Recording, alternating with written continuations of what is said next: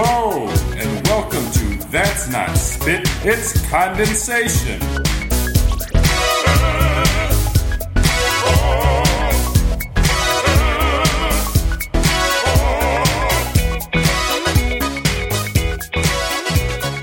Hello, everyone. Welcome to That's Not Spit, It's Condensation. I'm Ryan Beach, and on this podcast episode, I thought it might be nice to reflect on how my experiences as a brass player and how my experiences with the practice of mindfulness have collided to help improve my mental state while playing the trumpet. Much of my music education has been defined by the quote Chicago School of Brass Playing. While this concept is a bit outdated now, back in the 60s, 70s, and 80s, orchestras had much more distinct performing personalities than they do now. The Chicago School was more or less defined by having a full bodied sound that was sustained to the very end of the note with a great deal of intensity in it. I believe the reason for this is the hall that they played in was not overly resonant, so sustain was essential in producing the correct musical sound. One of the teachers responsible for spreading the Chicago School of Playing was Arnold Jacobs. He was principal tuba in the Chicago Symphony from 1944 to 1988. On top of that, he was a legendary brass pedagogue that people of all instrument types came from all over the world to study with. In his early days, his method of teaching was focused on what was happening physically when you played an instrument. He knew all about the anatomy of the human body and would often describe in great detail what processes were happening when a person took a breath, and then what muscles were involved with releasing that breath. He would measure someone's lung capacity to discover how much and how often a person should be breathing. It was very technical, but that was how he taught. During my time at Northwestern, Charlie Geyer, one of the trumpet professors, relayed a story to me from his time in the Chicago Symphony, where the CSO had just finished their morning rehearsal on a piece where there was a loud section, followed by a soft solo in the first trumpet part. Bud Herseth, the legendary principal trumpet at the time, was sounding larger than life in the loud section, and he was also able to maintain complete beauty and control in the soft section. Jacobs approached Bud and asked him, How do you sound so good on all that contrasting material? Charlie tells it as Jacobs was maybe expecting Bud to say something like, I'm trying to fill up my lungs halfway with air and then move it quickly with an aggressive articulation. Bud didn't really understand what Jacobs meant by the question, so he didn't really give him an answer. Jacobs was persistent, asking him two or three times, finally, after which Bud answered, I'm just thinking about how it goes. From that point on, Jacob's teaching shifted from focusing on the physical aspect of brass playing to the mental aspect.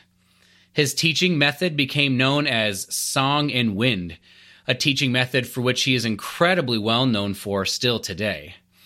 This method was based on the idea that if you have a clear concept of what you want to sound like, and you take a great breath and focus on playing what you hear in your head, the physical part of performing will take care of itself. It can be summed up well in a beautiful quote that he has 80 to 90% of our consciousness must be devoted to an awareness of the sound we want to produce. In other words, the sound we conceive in our imagination. Awareness of how we feel or of the external sound must be peripheral, not dominant. You must give dominance to the music you want to produce, not your instrument. I believe this sound focused method of teaching he had has quite a bit in common with the practice of mindfulness.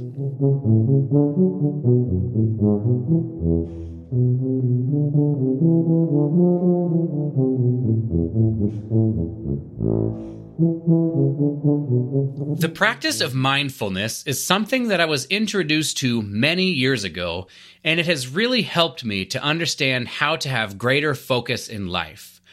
When I typed in mindfulness into Google, a couple definitions came up. The first was the quality of state of being conscious or aware of something. And the second was a mental state achieved by focusing one's awareness on the present moment while calmly acknowledging and accepting one's feelings, thoughts, and bodily sensations, used as a therapeutic technique. As I began to learn about mindfulness and what it means for me, I came to a definition that sounds something like the ability to calm your mind by focusing on the present moment, freeing yourself of attachment to past events and the worry of future events. Mindfulness is a very big and expansive topic, too big to cover in its entirety in this episode. If anyone is interested in learning more about it, you can contact me and I will point you in the direction of a few resources that got me started. For this episode, I'd like to focus on how my knowledge of mindfulness has helped my mental state while playing the trumpet, especially when performing. To sum it up, mindfulness really just means being focused on the present moment. That could be something as simple as intently listening to someone you're talking to rather than being on Instagram while they tell you a story. Or really paying attention to what the water and soap on our hands feels like when we wash them instead of just washing our hands without thinking about it. To go further than that, not being focused on the present moment usually presents itself in one of two ways. The first is that someone could be focused on past events. These past events seem to not only define them as a person, but also seems to define the decisions they make in the present. An example would be someone who plays the trombone. They might consider themselves a trombone player, making choices about their career and life based on that. That's not inherently a problem, but if that person has other interests as well, sometimes those interests can cause conflict and unhappiness.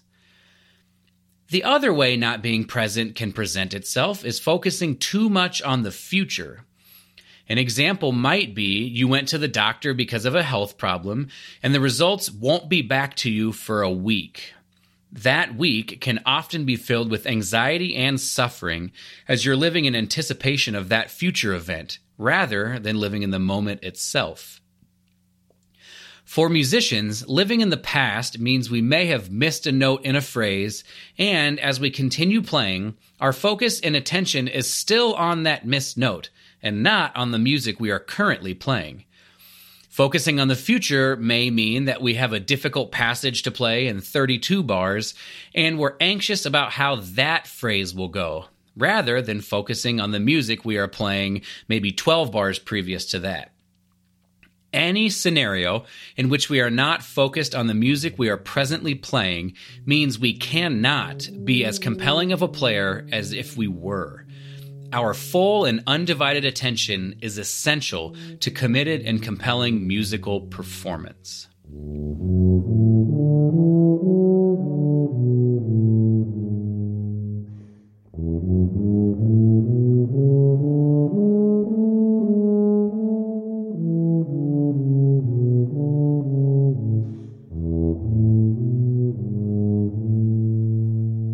So, how do we put this into practice? I think it's a pretty easy answer that takes a long time to figure out. The easy answer is to focus on what you're doing in the present moment to clear your mind of any other distractions, allowing your playing and or life to be fully committed.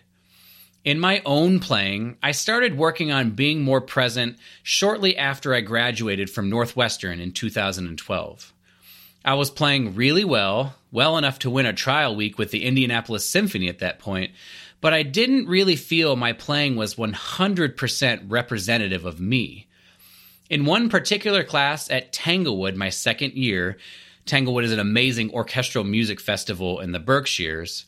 We got to hear Tom Rolfs, principal trumpet of the Boston Symphony, coach us and play for us up close on Daphnis and Chloe, Shostakovich 5, and Sibelius 5. I remember this moment so clearly because I was just so blown away at the different sound worlds he was able to create. All of the composers sounded so different. He was making so much more music than I was. I had an entire year off living at home between graduating and starting in Indianapolis, so I made it my mission to figure out how to do that. Although I feel like I'm still working towards figuring out how to play with that much conviction, I feel like I've figured a couple of things out. The first step I made at that time was to play repertoire that was very familiar to me, things like Rochut etudes. But instead of just mindlessly playing through them like I had been, I thought, I'm going to have every musical decision I make be based on what I hear in my head. I was going to try to focus all of my consciousness on the sound I'm making in that moment. Not just trying to hear the pitch, but trying to hear the articulation, the tone, the vibrato, the rhythm, and the release as part of that sound. I really worked to hear that sound louder than the sound coming out of my bell, which basically amounted to feeling like I was screaming the sound in my head. What resulted should be of no surprise. Things just felt easier. To remove excess distraction enabled all of my skills to be honed more efficiently. But it did feel overwhelming, and as I teach this, I make sure to mention that if your brain is not used to thinking and focusing that much, it's such an overwhelming experience to turn it on like that. But the good news is is that the more you do it, the easier it gets. That point in my life was the starting point, but these days it's still all I try to focus on while playing. I find my playing is much more compelling if I can focus on what I want to sound like and to be in the present moment. If you'd like to get in touch with me, you can do so on Facebook. I have an artist page, so just search RB Trumpet and you should find it. I would like to thank Andrew Miller for his beautiful playing on his Bach Cello Suite CD and for allowing me to use it on this podcast. And I would also like to thank my good friend Brandon Yoakum for his work on mastering this track and the rest of my podcast as well. That's all for this episode. Thanks for listening.